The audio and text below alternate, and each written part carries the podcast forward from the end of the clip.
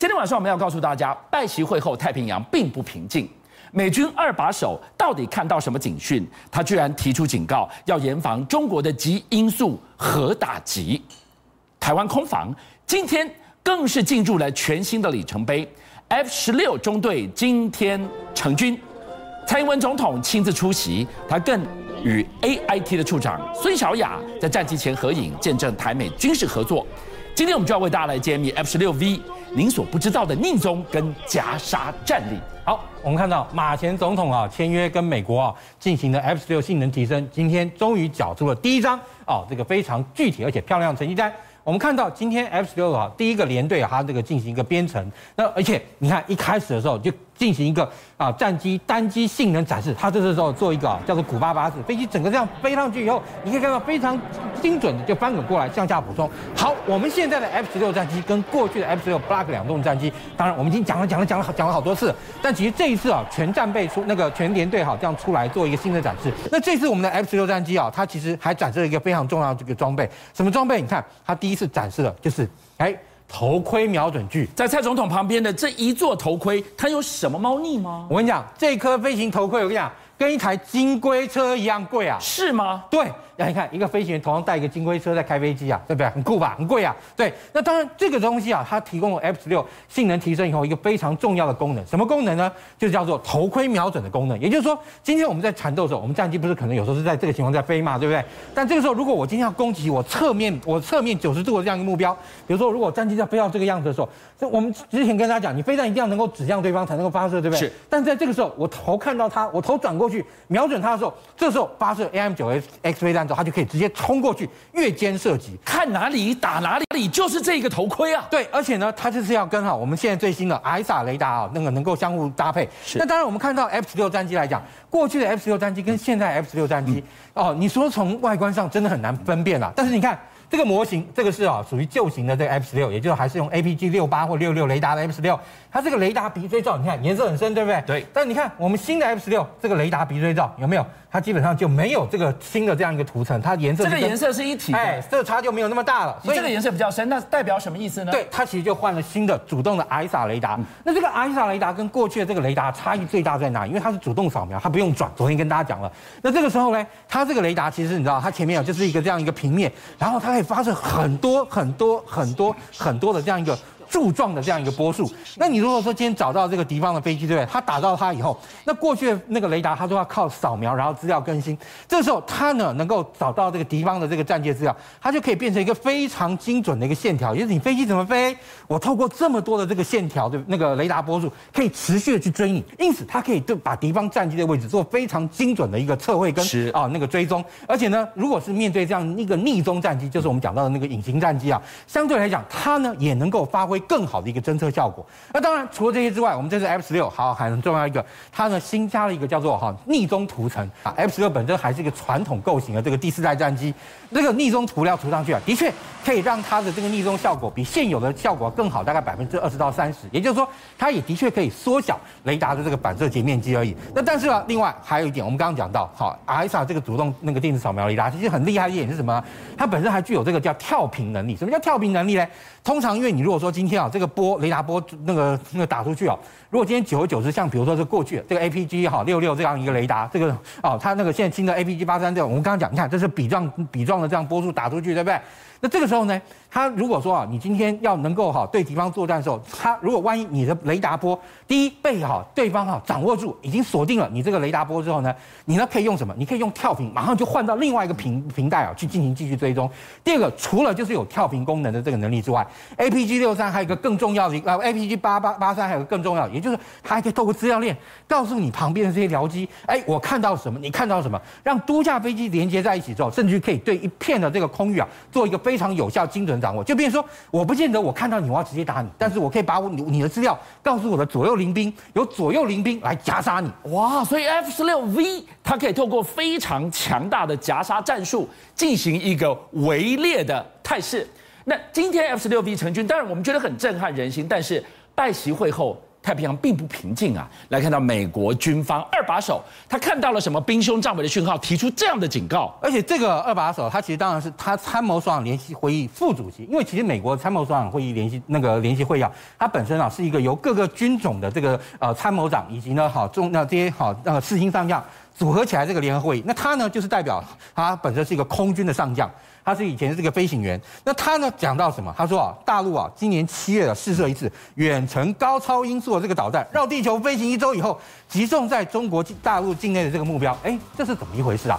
因为你看，好，过去好那个你在地球上面那个发射飞弹飞行了不起，像现在弹道飞弹了不起一万三，了不起一万五。一万三一万五，哎，对于这个美国来讲，你今天你不管是北韩好，或是过去的俄罗斯，现那个啊、呃、那个以前苏联，现在俄罗斯，或是中国大陆，你要打中我的话，对不对？你的飞弹发射以后，你一定要经过北极，对，所以我就把我的所有的防御设施摆在北极重镇，对不对？但是这一次好改变了这样一个这个情况哦，因为它这次发射这个发射这个高超音速武器啊，它其实是啊发射了一个运载火箭进到太空中以后，然后呢那个运载火箭呢就带着这个高超音速的这样一个飞行体，大家估算可能是啊就是啊之前曝光过的五十。四这样一个东西怎么样呢？它在绕了地球一圈以后，再打到呃那那个赤道那个大那个大陆新疆内部的一个目标。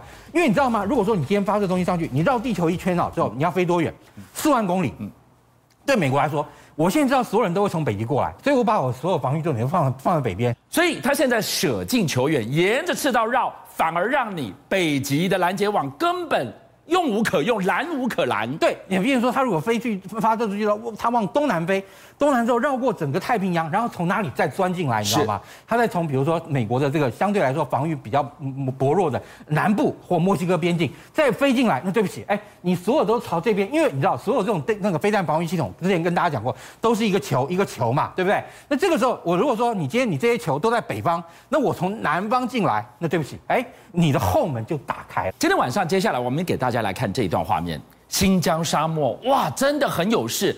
在金舰被拍到了这一架靶机，在这个靶机画面的背后，我们来看看美军在岛链防卫，一个更大的威胁，活生生就在眼前了。对，啊，这次啊，我们讲到中国，那，美国哈，他现在一直很好奇。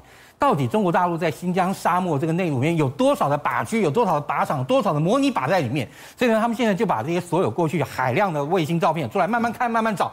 哇，现在不得了，又在哪里啊？大陆啊，那个内部啊，那个新疆发现他做了一个模拟的停机坪，做了个模拟的这样一个滑行道，啊，做了一个模拟的这样一个这个滑行道之后呢，哎，等于说你看，而且他一开始发一开始只发现一架，后来发现不得了，还有一架。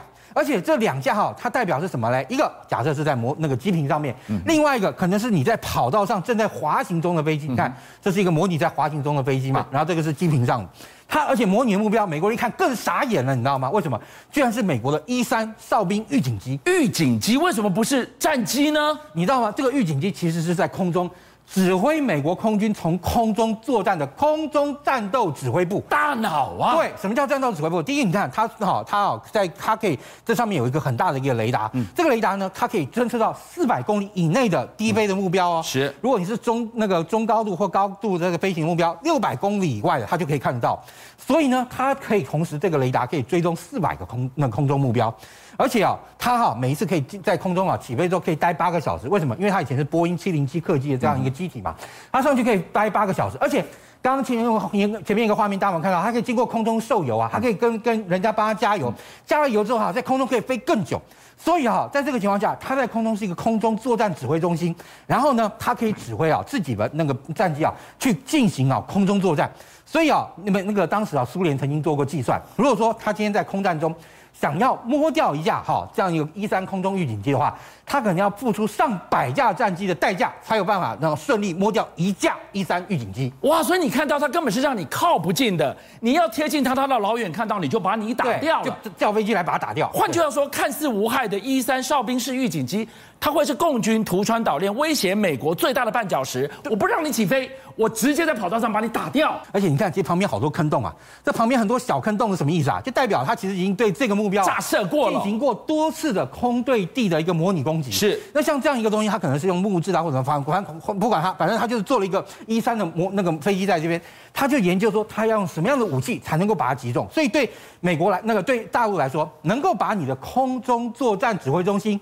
要不就把它打回在地上，要不你看他如果说你今天已经发现他出动了，他还在这个基地的这个滑行道上滑行或跑道上准备滚行起飞，我一样啊可以透过那个那个精准导引武器把你啊打掉，让你啊没有空中作战指挥中心可以运用，而且呢目标就是安德森或是加索纳基地的一战预警机。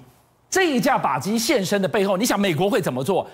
岛链防卫，他只好更加大力道去武装关岛。居然层层防护组建的这样的金钟罩啊！对，其实像关岛来讲啊，关岛因为本身是美国的领土，而且它可以在上面做各种美国自己主权行那个行为可以行使的这样防卫行动。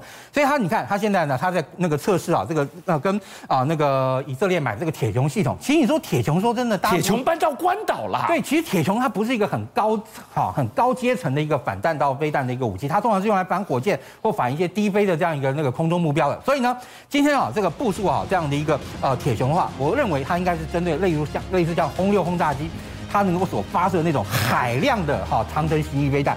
因为如果说你那么多那个巡弋飞弹，你也没那你要打下一颗巡弋飞弹，你要用非常昂贵的这个高那个呃那个导引武器。那这个时候，我用这个相对来说便宜，而且呢一次好可以发批发射大批数量铁穹，我散弹打鸟打打了几个这个呃长剑下来，让你打不到我就行了。但是你知道，除了长剑之外，另外，弹道飞弹也麻烦，所以美国现在希望透过把这些原本啊，就是智库建议他，你不是明年就要除以七艘神神盾巡洋舰吗？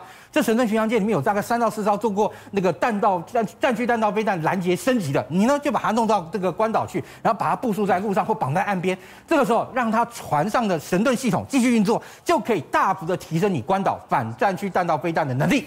邀请您一起加入五七报新闻会员，跟俊相一起挖真相。